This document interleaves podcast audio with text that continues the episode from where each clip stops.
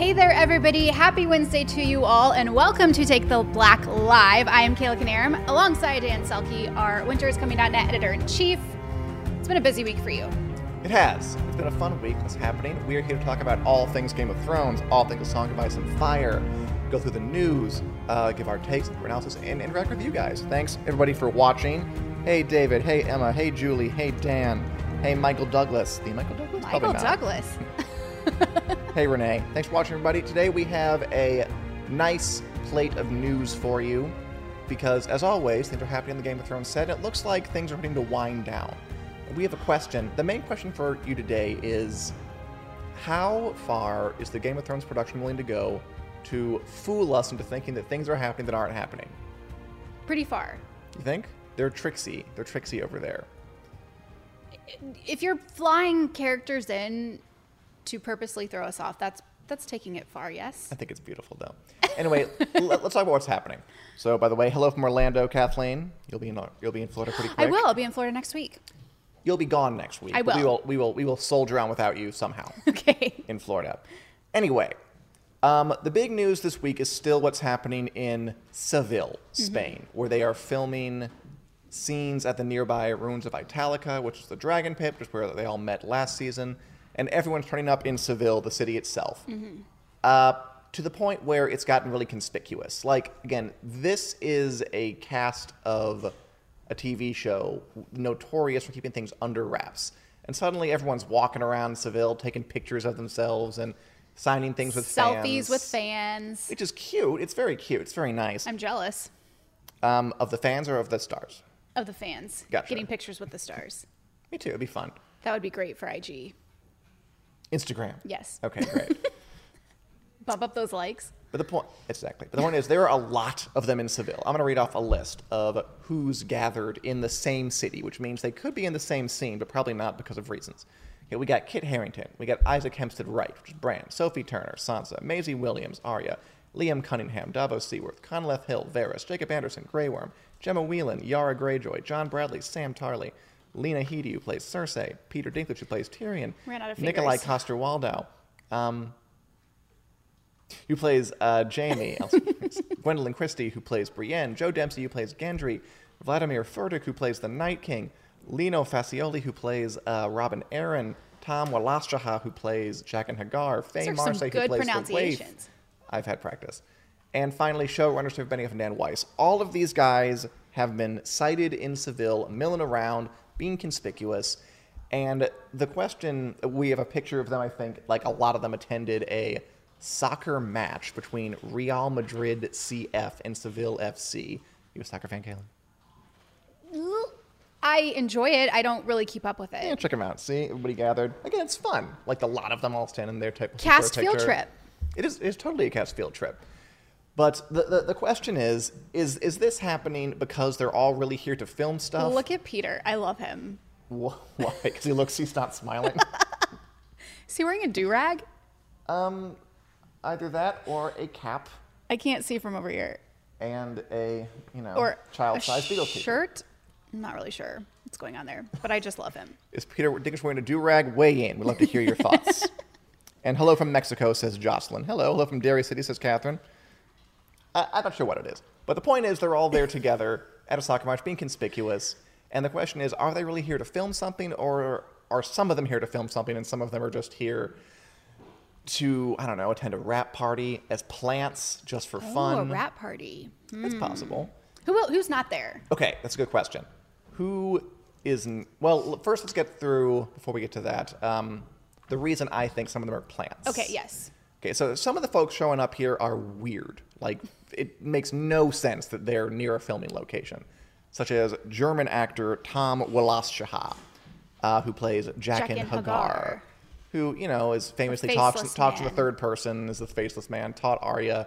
Last we saw him, Arya was leaving the House of Black and White in season six. We haven't seen him since. Even he's out there posting really obvious selfies with fans on the streets.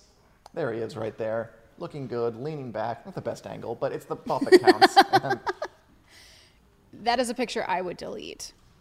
I mean, but, you know, it, it's for the fans. It's for the fans. So as long as you're comfortable with yourself. But yeah, he's out there and just I, I don't see Jack and Hagar coming back for season eight. It makes little sense, much less. And the... typically when these stars are in town, mm-hmm. they're trying to lay low, yes. Oh, yeah. Like these, you know, th th this is the same production that um, tried to keep a secret that Kit Harington was even in season six because he died at the end of the last one. And they True. were trying to keep it under wraps. And now everyone's just out there being all, you know, hippity-hoppity, lovey-dovey with the fans. I made up those words, but the point is that they're out there being conspicuous. Could it be because it's the final season? They're kind of like, what the heck? It could. I mean, it could just, uh, you know, what are you going to do at this point? It feels orchestrated to me, though. Do it for the fans. I mean, they haven't been doing this the rest of the season. We've had to sneak uh, stray photos of them ducking around corners like usual. Right. And now they're out there. So I think some of them are here just to throw fans off. Jack and Hagar being one of them. It's really kind of a tip. Like, why would we even bother? And Faye Marsay, who plays the waif, who was the girl Arya kills in season six, even more of a giveaway because she's kind of a minor character. I don't know why she'd be back. But wait, she's back? She's in Seville. Remember her? But didn't she die? Oh, she definitely died. Arya peeled off her face, put it on a wall. That confirms it. And I then, guess. like, left. Uh, that's what I thought. So why is she there? Exactly. To throw us off. This is the, thing, the same show that would write fake scripts, right? I mean, that was some in case hearsay, they were photographed. Yes, Game of Thrones. The point is, it does a lot to obscure things. So the fact that they're things. flying in characters to just mess with us, although wouldn't, wouldn't really surprise me. It wouldn't surprise me at all either. Although I, I will say, one of the arguments against for the waif is that Arya, you know, she can swap faces now. Maybe she's just wearing the face, and they need the actor for that. Even more creepy. But I doubt it. But who knows? What do you guys think? Do you think we're being punked here? Is Game of Thrones pulling a fast one on us? I wouldn't be surprised. And Renee, oh, Renee just says we might see everybody coming back from the last season. Why I'm not? Kind, I'm with Renee. Because they're dead, Renee. Because they can't come back. Okay, but with that whole like scenario, is mm-hmm. it possible to come back from the dead? I mean, as we've seen, yeah. But they do it pretty sparingly. It's also possible for Arya to just wear whoever she wants. So... you know, even though the waif might not come back, Arya might wear her face, so the, they would need the actress. It's a possibility. It okay. just feels a little much and forced to me. I'm with Renee. I, I would smell love, a rat. I would love all the characters to come back for it one would be final kind of fun. reunion. Gracie Blue, maybe they're doing some flashbacks. Sing. I don't know what the sing means, but or maybe they're doing some flashback scenes. Which would be oh. fun. I doubt it, though, because, again, they never do flashbacks. They're very good about that. I really like that, by the way. Mm-hmm. Like, I'm watching Westworld and some other high-quality shows. I feel almost like feel like flashbacks are a bit, not a crutch, but uh, it's so easy to kind of do that, to explain yourself. I like that Game of Thrones keeps it straightforward. Yeah. It always has. It had one flashback its entire run, and let's keep that going. But we're not sure. And maybe we can glean any more from people who are not there. Okay. Because so everybody's there. Just if they're not there, does that mean they're just not going to film anything? Because there's people, poor people who aren't there too, such as Emilia Clarke, who plays Daenerys, Nathalie Emmanuel, who plays Missandei, Ian Glenn, who plays Jorah, Jerome Flynn, who plays Bronn, Anton Lesser, who plays Qyburn, Hafthor Hulius Bjornsson, who plays The Mountain. That was right? good. That was good. Just right through that one. I'm very proud of myself. Now I'm stopping, so it doesn't count. Rory McCann, who plays the Hound, Daniel Portman, who's Podrick, Christopher Hijvu, who plays uh, Tormund, Richard Dormer, who's Beric Dondarrion, Hannah Murray, who's Gilly, Carice Van Houten, who's Melisandre, Alfie Allen, who's Theon, and Pilo Asbek, who is Euron. So plenty of folk aren't there. Are we to think that they don't make it this far into the season, or that they're just... Do the characters die? Most of those characters are ones that are kind of always on the run. They're not really um, ever set at one place, I feel like. Yeah. I don't know what that means, but just an observation. I, yeah, I can hear you. I mean, the other thing is we don't know what they're filming here. I've talked about maybe it's the final scene of the series. It's possible. Mm-hmm. But, I mean, just because a actor isn't in the city doesn't mean they can't, their character can't survive and just, you know, be doing other things during that final part. Game of Thrones is a show where it follows all kinds of different threads all over the place. Or what if they're in town and just haven't been photographed? That's true. Gemma Whelan kept a very low profile. Because she, she had, like, her kids in town, didn't want to get swarmed. Okay. But we saw her anyway. Who knows who else we were missing? Anyway, that's where we stand on that. What an intriguing...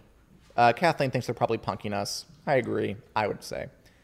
Uh, Dearshney thinks it might be for flashbacks of Wardraken will help Arya in the endgame. That'd be fun. I would like that. And Megan points out, it's true. The wave's face is on the wall, so it could be used by a faceless man. It's possible. Uh, I just can't see them bringing the faceless man into it this late in the game. But never say never on a show that involves dragons and zombies and et cetera and et cetera. And he kind of gave me the heebie-jeebies, so I wouldn't be surprised if he just showed back up one day to freak Arya out. It's possible. He was a kind of uh, benevolent gentleman at the end, though. Yeah. He he, he helped Arya become the, the murderer she is today. He looked out for her at the beginning, but then in the middle, it, things got weird. Things that get weird. But, I mean, it's the, the life is weird sometimes. Anyway, one person we are a little more clear on, although still not entirely, is uh, Sophie Turner, who plays Sansa Stark, has since the beginning. My girl. My girl, too. Gotta love Sophie Turner. Um, put out an enigmatic tweet that kind of reads, I'll just read it and I'll let you all decide. What do you make of this? From Sophie Turner. Yesterday she posted this. Wow, my heart is broken and full all at once. Heart emoji. A beautiful, sad, bittersweet day. Now, I read that, Kayla, and I... hear I finished filming Game of Thrones. Does that make sense to you? I hear I finished filming and they just killed me off. Do you really? Okay. Well, I want... I'm trying not to panic. Me too. We both love her. Mm-hmm. I want her to be one of the last ones standing. I'd like that too. And this tweet just really bothered me. I mean, I don't think we, we need to go that far. I think, you know, it, it's happened every season. Some people finish their filming earlier than others because... you know, they, they don't film things in order. There's no need to do mm-hmm. that. And uh, it looks like a lot of the rest of what they'll do is going to involve that big old King's Landing set, which will involve a lot of action stuff. Okay. Sansa not really someone for action scenes, so she wouldn't probably be needed for that. So she could check out a mite bit early if she films all of her stuff. Still makes me nervous, Dan. It, it makes me a little nervous, too. Also, that could be for about anything. Maybe she just was eating a sandwich and she dropped it. And she can't put it back together again, and it's sad and bittersweet and beautiful. It could happen. I don't know why I look at me incredulously.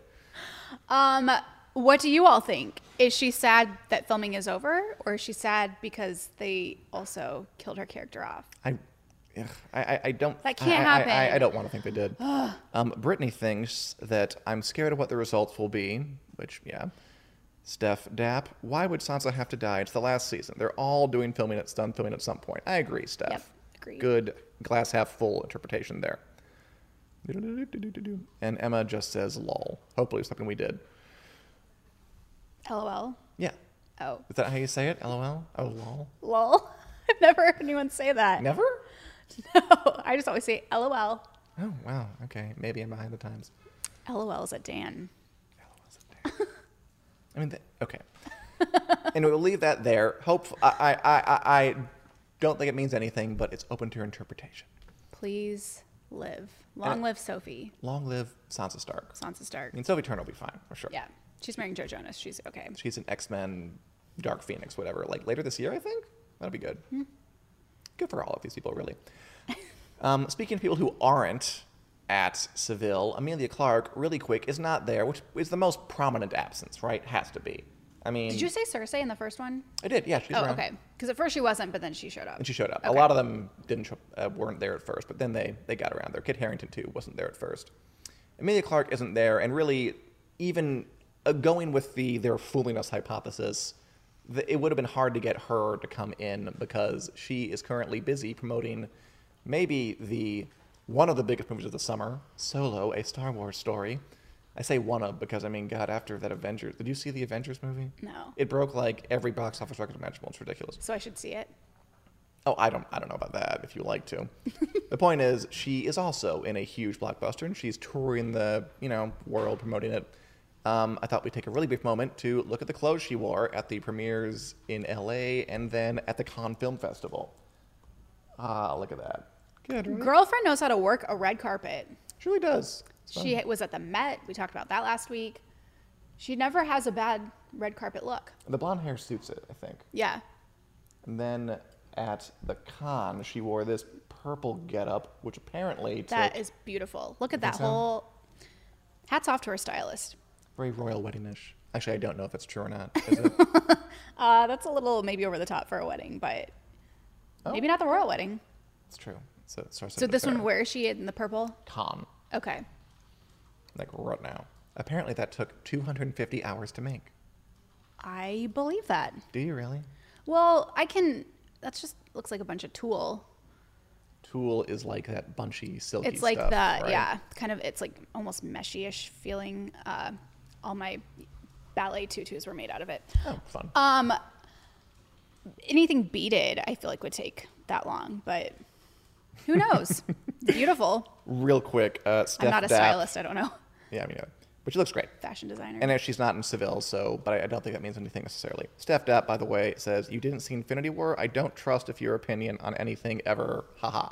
Whoa. LOL. But. Well, okay then. Um, yeah, I, you know me. I, I'm very open on the show about how oh, yeah. I, I, the sci-fi stuff. I'm oh, yeah. just kind not, of like, not, your gig. not my thing. Sorry. Not for me. Anyway, speaking I know most of Game of Thrones fans do sci-fi like that stuff. stuff. Uh, Yeah, it dovetails. Well, again, we've always talked about, it's the nice thing about Game of Thrones, that it sort of has a way of reaching across to pull people who aren't into this normally. It's one of the ways it's been a success, I think. Yes. Anyway, speaking about... It's on my list. It's on your list? To watch? Should I just say that? Sure. You I'll can watch lie how much you want. Okay. It's fine. Um, speaking of not sci-fi fantasy stuff, in the uh, King's Landing set at Titanic Studios at Belfast, there's activity there too. You know, all that's happening in Seville, there's also... A, they're... diverting our attention almost from other things that are going on. Basically, I put up a picture here of a before and after picture okay. of these two stout towers they built in front of the giant King's Landing set they built at Belfast before last Friday and then after last Friday. So it's before. Before. Look, how nice. Very nice. And then. and, and then, it's gone. Bam. Look at that. How fun. I just can't imagine. I, I can't imagine shooting the show, like how much it takes to put into just this. Just the organization yeah. that it takes, and, and it's the like manpower once you blow something up, like you have to be pretty sure because. Oh yeah, you're the not really going to put that back together. Well, unless I mean, you have to. I mean, they, they built it all in like a period of like four months. They can build it again if they need to, but no, I imagine they shot whatever they needed in front of the finished towers, and then blew them up, and now they'll shoot whatever they need to in front of the ruined ones. The point is, stuff's going down. I mean, they also lit a giant fire in front of a green screen. And uh, they're serious. The destruction of King's Landing is imminent. And we think this is fire by dragons. I mean, look, what what, what else could possibly do that? Yeah. Two towers, they're made of stone, they're fine. And then the next shot, they're ruined on the ground. It's got to be dragons. Dead or, or alive. I don't know. That is, as ever... the question. Oh, there you go. Emma has not seen Infinity War. You and me both. You and me both, Emma. And Steph says, "You're sweet when you lie to us." LOL. Is that a new joke? Well, no, she, she LOL. said, "Haha." No, like but putting the LOL, yeah. Um, yeah. I was honest. I said I don't really get into that, but... Yeah, fine. Be honest. I mean, I liked Wonder Woman. Oh, you saw Wonder Woman? Yeah. Cool. Anyway, definitely that's what's happening, and we'll just have to stay tuned for more. Good stuff, Dan. I think so. Uh, Kevin, any other closing thoughts before we bring in Mister Josh Hill for A Song of Ice and Fire? A Song of Dan and Josh, rather. I'll miss you guys next week. Have fun. Yes. Thank you very much, Kayla. Thanks, Dan. And now we're going to go on to the second part of our program, uh, A Song of Dan and Josh, the show where fans headed editor Josh Hill and I read through um, chapters of A Song of Ice and Fire and discuss them, analyze them, see what we can pull out. Oh, yeah. I've read the books multiple times. Josh Hill's never read the books. It's a fun dynamic. It is. Josh Hill, it is your birthday today. It is my birthday today. Hello, everybody. Good to be here again. So, I made it another year. So. Happy birthday. You did. We we didn't think you would. Somehow you did. I have to live now because I need to find out where this book goes. That's You've good got point. me invested. And so. if, then that could take you into like your nineties. Well, yeah, so. right. So, all right. Um. Let's get right into it, Josh. Today we read a couple of chapters. I, I, I yeah. read like two pages of notes here. I may have gone overboard. Um, we got Sansa three and Eddard twelve. Ned, yep. Now, I wrote so much for the Sansa chapter, I think, just because it's such a different flavor yeah. of chapter.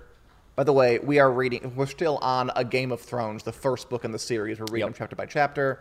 So if you don't watch us come back in three years, we'll be on like Dance with Dragons. Um, I think the reason, and you're getting happy birthday wishes from Karen, from Gracie, from Brittany, oh, from Ashley. Thanks, Karen, Gracie. Oh, from Emma. Everyone is wishing you a happy birthday. All right. Renee. Anyway, I th the reason I, I, I think I, I like, or I'm so interested in the Sansa chapters, mm-hmm. is because they feel so different than a lot of the other chapters, to me. Yeah. Just because I, I kind of wrote about it here. Like, a lot of the characters, they're older, and they're just more serious-minded. Like, mm-hmm. Ned's chapters are all about... Um, you know, the gravity of the situation and having yeah. to make these hard decisions. Catelyn's are very much the same. Even Tyrion, who's older, is still in these life and death situations, capturing, you know, being captured by Catelyn, mm-hmm. trial by combat, all this stuff. And then you get a Sansa chapter, and like her thoughts are just, Loras is so handsome. Yeah. Why, why isn't Ned sending him to go do it? I stan Loras so hard. Yeah. I'm just going to read this one. Uh, excerpt because it's such it's such a great little tweenage train of thought, I think. Yeah. She's talking about how she doesn't like how Ned sent Beric Dondarrion to bring the Mountain to justice instead of Sir Loras. Sir Gregor, the Mountain, was the monster, and Sir Loras the true hero who would slay him. He even looked a true hero, so slim and beautiful, with golden roses about, about his slender waist and his rich brown hair tumbling down into his eyes. Beric Dondarrion was handsome enough, but he was awfully old, almost twenty-two. The Knight of Flowers would have been much better. So what do you yeah. think of that? Do, do you enjoy kind of the, the tone shift we get in these Sansa chapters? It was interesting, that's for sure. Um, but that, we, we come to expect that a little bit, because the other Sansa chapter that we had, because this is only Sansa three. Yeah, so the she, other she one was the, the infamous, the chopping off of the horse's head and all that kind of stuff. Yeah. And so, and that was, we, we kind of had the same thoughts for that chapter too, or it was almost, it felt removed from the way that the other chapters are moving a little bit, just because it was from Sansa's perspective, and it was from this perspective of someone who is trying to live this high life and is trying mm-hmm. to fit in, and it, at her heart is a teenage girl. So it's yeah, not... Teenage girl. I think it's like teenage. thirteen, I guess a teenager. Is he twelve? I forget, somewhere around there. But it's very, you know...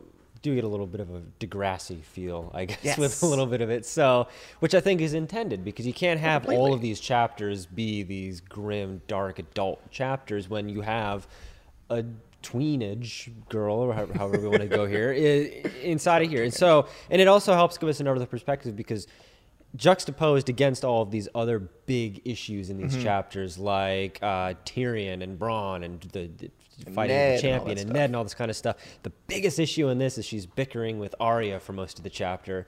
So that to me is kind of like boils it down to these big, uh, real problems that mm-hmm. are happening with Westeros. And then we have Sansa's chapter where it's like, why is Loras is too attractive to not uh, go to, out and to not get have this. the important mission? Like that's what you base your decisions on. Yeah, how hot he is. And then uh, arguing with Arya, but then in all of it, it comes out of this this revelation for Ned about Joffrey. Yeah, it so does it actually goes somewhere. Yeah, so it's not just a stupid uh, George R R Martin making some commentary on something. It actually advances the plot. So I actually I like that. Yeah, I, I'd almost forgotten that. I'd almost like not even, I, I stopped expecting it to, to go somewhere plot-wise until the very end. Yeah. When Arya, when Sansa is arguing with Arya back and forth. Yeah. And she she basically, they, they're talking about how little Joffrey looks like, um, mm-hmm. looks like Robert. Yeah. Which gives Ned the light bulb of, oh, they don't look alike. Mm-hmm. Incest. So he leads him to the Cersei-Jaime incest thing. Yeah. Which is clever. Yeah. Although it's, it's again, it kind of shows that Sansa at least is... I mean, again, it goes completely over she, over her head. She has yeah. no idea that she was. This yeah, is she was coming at it from the perspective of like he's different. He's not the same. He's not some old fat drunk. And I'm just gonna Ned read like, uh, her yeah. bit about Joffrey too, because it comes into our discussion. I think this is Sansa Stark about Joffrey Baratheon. I love him, father. I truly, truly do. Two truly. Um, I love him as much as Queen Nerys loved Prince Aemon the Dragonite, as much as Jonquil loves Sir Florian. I want to be his queen and have his babies. So she's she's just she's she's tweening out so hard over this cute boy, who everyone else has figured out is a, is a kind of a jackass at mm-hmm. this point. And it, it's and again it's, it's really great that she's off in her own world, but yep. what she's saying is kind of important to the wider plot yeah. that, we're, that we're exploring here. Yeah, she's got the old love goggles on. So, but yeah, that was, you know, I, I liked how she was coming at it from that perspective. And Ned, it kind of tied it all back because this chapter was, you know how the, the one Catelyn chapter, half of it was the fever dream, and then she comes mm-hmm. out of it. This was kind of a little bit like that, whereas like oh, most of the chapter is Sansa and Arya and this kind of world removed from the problems that we've had to deal like with. A kid world. Yeah. Like they're not making these decisions. And then right at the end, it sneaks back into, okay, this all ties mm-hmm. back into the real world problem. So, and things, you know, quote unquote, hit the fan. So, uh, I, yeah, Ned putting it all together at the end. And then we jump right into the Ned chapter, which I we liked do. that too. Yeah, but. We'll get to that one second. By the way, Karen says, uh, what do we think of how Sansa dreams of Lady, which she does? All the Stark oh, children yeah. dream of the wolves. They are all warped, which is true. Occasionally, Sansa will have... I'm not sure she had it much. Flashes of... Uh, mm-hmm. She mentions her wolf that died. Yeah. It's important to her. All the Stark children are very tied to their direwolves. Mm-hmm. Let me get into that at a bit of a later date and the metaphysical implications. I want to ask you one more question about Sansa before we move on. Um, yeah. So a lot of fans don't really like her in this uh, part of, of her series, at least. Mm-hmm. And some kind of carry that over. And it's based on just her being a lot. Like, you know, we just yeah. read her her love of Joffrey, mm-hmm. the fact that she just, she doesn't, she, she she brings like it all back to stories. She's like a child raised on Disney Channel original movies mm-hmm. who like is shocked when life doesn't measure up to them. yeah. Like she has this bit where she says like, oh, in the stories, the Night's Watch men were all grand, but this guy had a crook back and hideous. Yeah. And, like he, he, he, he might have lice. Lice, Josh, lice. It's disgusting. Um, and, you know, she, she yells that she hates Arya when mm-hmm. she's in her, uh, in private, and she, you know, kind of lords it over. Mm-hmm. Like, you won't dare when I'm married to Joffrey, you'll have to call me your grace. Like, kind of acting very haughty. Yeah. And again, the Joffrey stuff. So I guess my question to you is, d- does Sansa deserve antipathy for acting a bit, a bit bratty at this point? Or sh- should we look at her and just say, look, teenagers gonna teenage? I looked at it as teenagers just going to teenage. I do too. So I can't, you can't really hold it against her. And if anything, right. it helps her character arc as we get further on into the story where it's like, now we're at a point in the show where she's stepping up and could possibly be somebody that we're talking about mm-hmm. sitting on the Iron Throne, perhaps, if oh, totally. everybody else gets killed off. Um, and she's definitely in charge-ish in the North at the moment, so on the show. And that's a stark contrast to this. Totally which is. happened on the show. And so I really like that that's, that's her arc, where she starts as this kind of, you know, fresh out of college, wide-eyed look, and then she get, gets real hardened by the world of Westeros. Durji says that the word we're looking for is high maintenance. High maintenance. Which, sure, I'll, I'll accept it. All right. Yeah, I completely agree with you. Yeah. That it, it makes for a great arc. She yeah. does start out naive. She mm-hmm. does start out a little bit clueless. Or just her priorities are very different than other people's. Mm-hmm. And it shifts, and a lot of that's through suffering. Like yeah. that, that's how Martin changes a lot of his characters. Mm-hmm. Theon changes completely, Sansa changes completely, and it's all because they go through a lot. Yeah. Um, they kind of foreshadow that here when she's talking about, oh, it was a song come to life, dancing in the wind, it's all beautiful, beautiful. And Littlefinger says, uh, life is not a song, sweetling. You may learn that one day to your sorrow, which she completely, totally does. Yeah, big time. But it's a journey, and it, it's a fun journey to go on. And I, I really do like what mm-hmm. these early Sansa chapters kind of bring in terms of a tonal shift. Yeah. You know, it's, uh, reading a book, it's it's like listening to a song. It's There's like trials and valleys. Mm-hmm. There's, you know, hard hard parts and soft parts. Yep. You got to have a little bit of a, like a flow and a yeah. rhythm to it. I think the Sansa chapters really give it that rhythm. Yeah. All right. I think I'm good. Anything else you want to say about Sansa before no. we move on to the Ned Stark? It was a good chapter. Yeah. All right. So... Eddard twelve, an important chapter. Yep. What happens in this one? This is where things get real for, for Ned. I said it was a chapter of payoffs because Ooh, it kind of, chapter of payoffs. everything starts, every, all the loose ends start getting tied up. Essentially, the biggest part, the biggest thing that happened here with me, and I think maybe because I forgot about this on the show, but it mm-hmm. definitely stuck in the book, is his meeting with Cersei, yeah. where she, he basically, again, plays the good guy. He does, he does the noble thing and is like, look, I know about all the incest with mm-hmm. your brother. I know about the love childs, the children, the evidence of all of this, and you have to skip town because Robert's going to kill you. It's yeah. not, I've got you. I'm going to turn you into Robert. Yeah, it's he's skip town. Kind of nice guy. Yeah, he's skip town. He's going to kill you, and I don't want that to happen. And she turns around and is clearly the wolf in this situation, whereas Ned is more has, you know, we talked about Sansa the chapter earlier, mm-hmm. kind of having this glossy-eyed view of the world and this romanticized version of how life should be. That very much comes from Ned because he has this romanticized good, version. I like that a lot. Yeah. yeah, he's got this romanticized version of, I'm going to go off and be the hero, which we've seen time and time again here. And this mm-hmm. is like the last time it's, and this is the last straw. Like it's not going to work.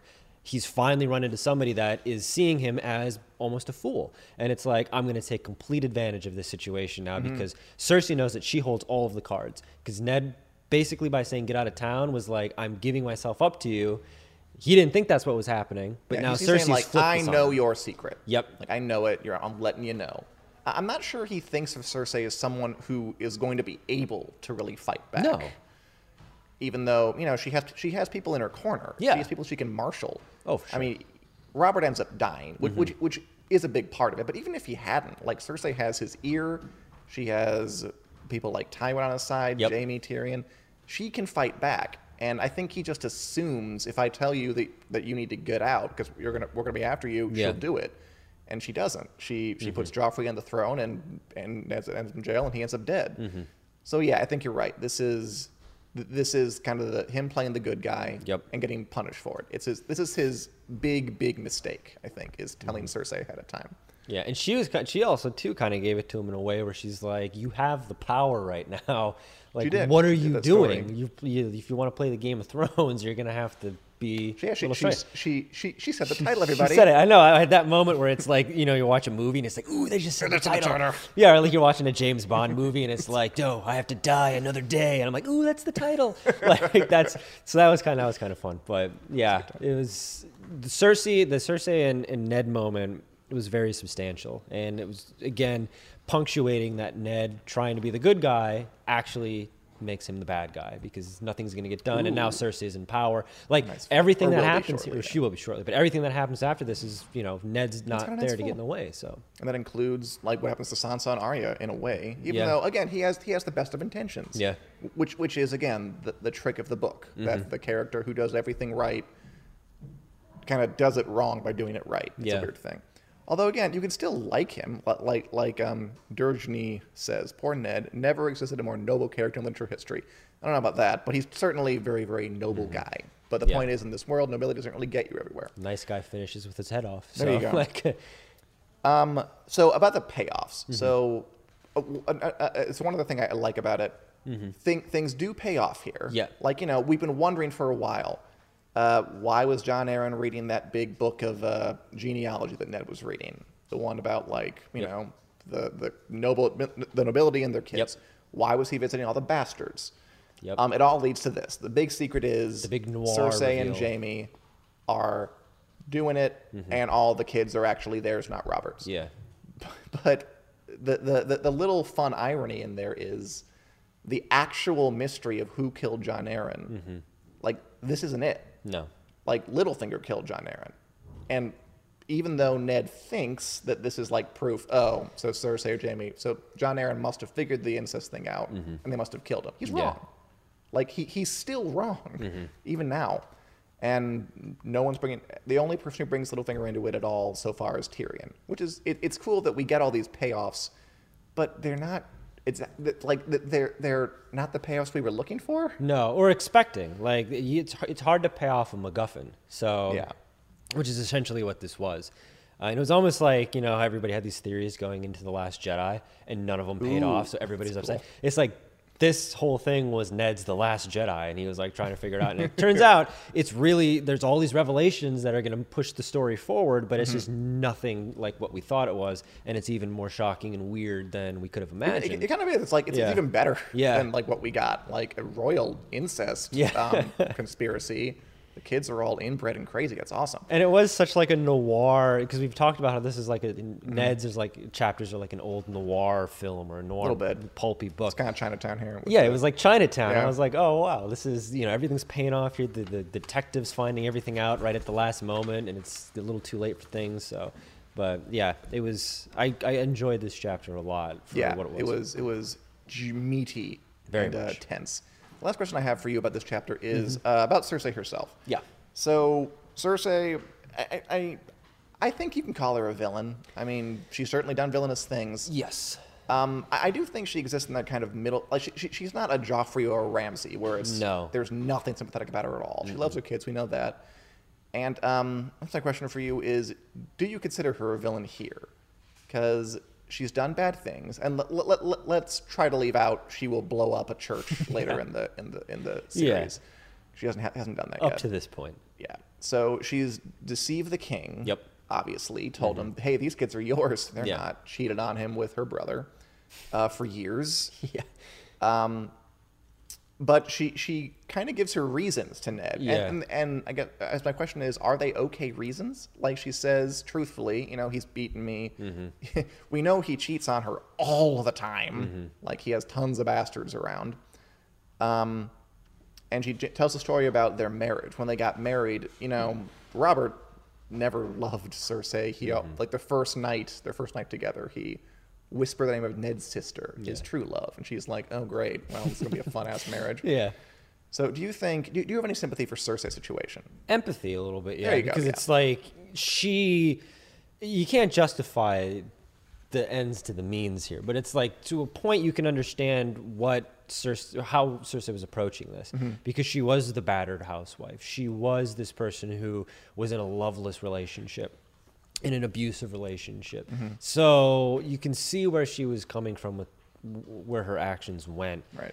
Um, I think what George R R Martin did was take it to the extreme. So you are kind of in yes, that gray area where it's, she's not an anti-hero, but she's also not a villain. So it's like whatever exists between those two planes. Make a new word for it. Is, yeah, well, it's his job. He wrote the book. He's a writer. I was expecting him to do that. Um, yeah, so I, I empathy more than sympathy, I think, for, for yeah. Cersei. I take your meaning. I like that. All right. Well, these were some juicy chapters. They were. Some good stuff. And I think the uh, import will keep going. The next chapter is a big one, too. The next Daenerys chapter, I think we'll just read that one for next week because it's okay. pretty important. And then we'll uh, pick up from there. Have any All other right. thoughts, Josh? No. On this, was, the, the, the day of your birth? I'm happy I could spend my birthday with uh, all of you and with you, Dan, reading Game of Thrones. It was me too. There you and go. And we'll spend more time with Josh, more time uh, talking about Game of Thrones news, Song of Ice and Fire analysis, next week, Wednesday at four p m here on the Windows Screen Facebook page. Thanks, everybody, for watching, and we'll see you next week. Have a good one.